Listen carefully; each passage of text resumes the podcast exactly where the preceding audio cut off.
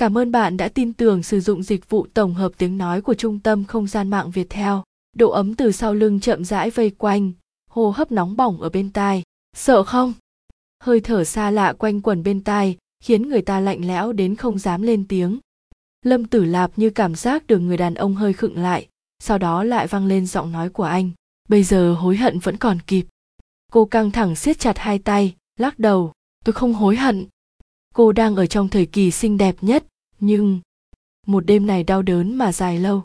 Cuối cùng nửa đêm về sáng người đàn ông đứng dậy đi vào phòng tắm.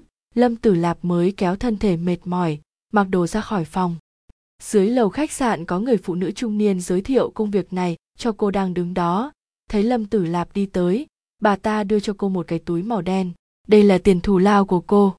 Lâm tử lạp gần như không chút do dự nhận lấy, cầm tiền nhanh chóng chạy đi thậm chí còn không quan tâm sự đau đớn dưới thân, chỉ muốn nhanh chóng đến bệnh viện.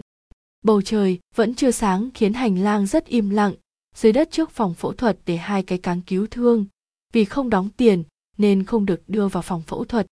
Lâm tử lạp nhìn mà đau lòng không thôi, nức nở nói, tôi có tiền, mau cứu mẹ và em trai tôi đi. Cô nghẹn ngào đưa tiền trong tay cho bác sĩ.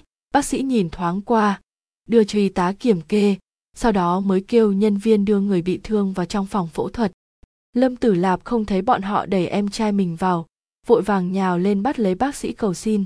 Còn cả em trai tôi nữa, ông cứu thằng bé đi. Bác sĩ thở dài, thật ngại quá, em trai cô đã không cứu được nữa rồi. Không cứu được nữa. Lời này như tiếng sét động trời giáng mạnh lên đầu lâm tử lạp, khiến trước mắt cô đen lại. Đau, lồng ngực, như bị người ta dùng con dao quấy phá đau đến run rẩy ngồi cuộn lại dưới đất. Tám năm trước, cô 10 tuổi, ba ngoại tình vứt bỏ mẹ, đuổi mẹ đang mang thai và cô ra nước ngoài xa lạ. Sau đó em trai được sinh ra, lúc 3 tuổi phát hiện mắc bệnh tự kỷ, vốn cuộc sống đã túng thiếu, bệnh của em trai lại liên tiếp gặp nạn. Cô và mẹ đi làm công cho người khác khắp nơi mới có thể sống qua ngày. Nhưng một vụ tai nạn giao thông, ở nước ngoài không có người thân, không có tiền, không ai giúp đỡ, khiến cô cảm nhận được cái gì là cùng đường. Bị ép đến đường cùng, cô đã bán đi mình cũng không thể cứu em trai về. Có một sự đau đớn. Nó không dữ dội, nhưng lại khiến người ta cảm thấy không dễ chịu, hít thở cũng khó khăn. Bầu trời thì xám xịt, nhưng cô phải chấp nhận, còn phải cười mà chấp nhận, vì cô còn mẹ. Mẹ cần cô. Sau khi được điều trị, sức khỏe của mẹ chuyển biết tốt, nhưng khi biết em trai đã chết, bà như sụp đổ đến nơi là lâm tử lạp ôm bà, khóc nói, mẹ mẹ vẫn còn con, cố sống tốt vì con đi. Suốt một tháng ở bệnh viện, trang kha nguyệt thường xuyên ngẩn người ngồi bên giường. Lâm tử lạp biết bà nhớ em trai. Nếu không phải vì mình, chỉ sợ mẹ đã đi theo em trai rồi, vì phải chăm sóc mẹ, cô bị đuổi học. Nhưng vết thương của mẹ đã chuyển biến tốt đẹp. Cô xách đồ ăn đi vào bệnh viện, đến trước cửa phòng bệnh. Khi cô nâng tay vừa định mở cửa lại nghe thấy giọng nói ở bên trong. Cô rất quen với nó, cho dù đã cách xa 8 năm, cô vẫn nhớ rõ dáng vẻ ông ta ép mẹ ly hôn với mình. Sau khi đưa bọn họ đến đây, ông ta chưa từng đến nhìn bọn họ một cái, hôm nay lại đột nhiên xuất hiện ở đây là có ý gì? Khang Nguyệt, lúc trước bà và bà chủ nhà họ tông tình như chị em, đã quyết định hôn ước từ nhỏ. Theo đạo lý, thì hôn ước bà quyết định phải do con gái bà lấy chồng. Lâm Viên Trung, ông có ý gì? Thân hình trang kha nguyệt gầy yếu, bất chấp trên người còn có vết thương mà dãy giụa đứng lên muốn đánh ông ta. Ông ta còn là người hay sao? Sắp xếp cho bà và con gái ở lại cái nơi quỷ quái xa lạ này. Chưa từng quan tâm sống chết của bọn họ. Hôm nay lại muốn con gái bà lập gia đình. Cậu cả nhà họ tông cũng là con trai, bạn tốt của bà. Trông ưa nhìn, dòng dõi nhà họ tông bà cũng biết đó. Lấy bên đó chỉ có hưởng phúc thôi. Nói đến phía sau giọng ông ta nhỏ lại. Cậu cả nhà họ tông đúng là cao quý thật, dáng vẻ tuấn tú lịch sự. Nhưng một tháng trước, anh ra nước ngoài làm việc bị rán độc cắn tê liệt thần kinh, không thể hành động, còn không thể làm chuyện kia. Gà qua đó chẳng khác nào ở quá cả. Tôi lấy.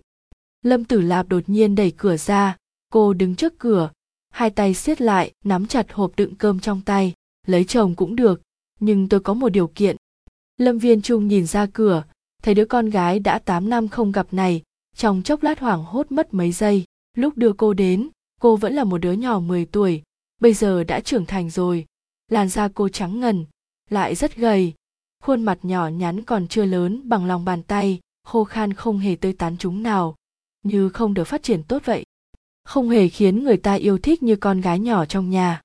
Sự không nỡ trong lòng cũng bớt đi dẫu sao vẻ ngoài của cô cũng không đẹp lắm, cho dù lấy người chồng không làm được chuyện kia cũng không quá ất ức. Nghĩ vậy, lâm viên trung cũng không thấy có gì không tốt. Điều kiện gì? Nói đi. Tôi về nước với mẹ, trả tất cả những thứ thuộc về mẹ cho chúng tôi. Tôi đồng ý lấy chồng. Lâm tử lạp liên tục siết chặt tay, dần dần mới bình tĩnh lại được. Tuy hàng năm không ở trong nước, nhưng trước đây, cô đã nghe nói tới nhà họ tông của thành phố b, gia tộc khổng lồ của cải bạc triệu, cậu chủ của nhà họ tông đương nhiên là cao quý. Lâm tử lạp không cảm thấy chuyện tốt như vậy, sẽ đến tay mình. Nói không chừng cậu cả nhà họ tông kia rất xấu, hoặc là thân thể có chỗ khiếm khuyết. Nhưng cho dù thế, đây cũng là một cơ hội rất tốt để về nước với cô, lợi dụng tốt, còn có thể giành lại tài sản là của hồi môn của mẹ. Lạp lạp, trang kha nguyệt muốn khuyên cô, chuyện lớn như cưới xin không thể đùa giỡn. Cô đã đi theo bà chịu rất nhiều khổ cực rồi không thể để cô đưa cả hôn nhân vào được. Lâm viên trung nghe thấy thế, lo rằng lâm tử lạp bị trang kha nguyệt thuyết phục sẽ không muốn lấy chồng, vội nói, được, chỉ cần cô chịu lấy chồng, sẽ cho cô về nước. Của hồi môn của mẹ tôi thì sao? Lâm tử lạp nhìn người ba trên danh nghĩa của mình, giọng nói cực kỳ lạnh lẽo. Lúc trước khi trang kha nguyệt lấy ông ta thật sự có rất nhiều của hồi môn, đó là một số lượng không nhỏ.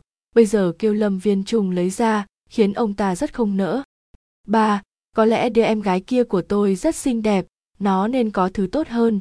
Nếu lấy một người đàn ông thân thể có chỗ thiếu hụt, thì cả đời cũng xong rồi, huống hồ ông và mẹ tôi đã ly hôn, ông cũng nên trả lại tiền bà đưa đến nhà họ lâm đúng không? Lâm viên trung trổ dạ né tránh không dám nhìn thẳng vào cô. Cô ở nước ngoài sao lại biết cậu cả nhà họ tông kia là một người không vẹn toàn? Lâm viên trung nào biết lâm tử lạp chỉ đang đoán thôi. Nghĩ đến cô phải lấy một người đàn ông không bình thường lâm viên trung nghiến răng, đợi cô gả qua đó sẽ đưa cho cô. Con gái nhỏ của ông ta như hoa như ngọc, sao có thể lấy một người đàn ông không làm được chuyện kia chứ? Có cao quý bao nhiêu, không thể làm chuyện vợ chồng, thì khác gì một người tàn phế đâu. Nghĩ đến đây, lâm viên trung cũng không khó chịu như vậy nữa. Nhưng trong lòng lại ghét lâm tử lạp hơn mấy phần, chỉ toàn nghĩ việc lấy tiền từ trong tay ông ta. Lâm viên trung lạnh lùng nhìn cô một cái mẹ cô đúng là không dạy dỗ cô đàng hoàng, không hề biết lễ phép chút nào. Lâm tử lạp rất muốn nói người làm cha là ông không có trách nhiệm hay sao? Ném cô lại đây chưa từng để tâm. Nhưng lúc này cô không thể nói, lợi thế của cô quá yếu, chọc giận lâm viên trung không có lợi với cô. Chuẩn bị một chút, ngày mai trở về, lâm viên trung vung tay áo rời khỏi phòng bệnh.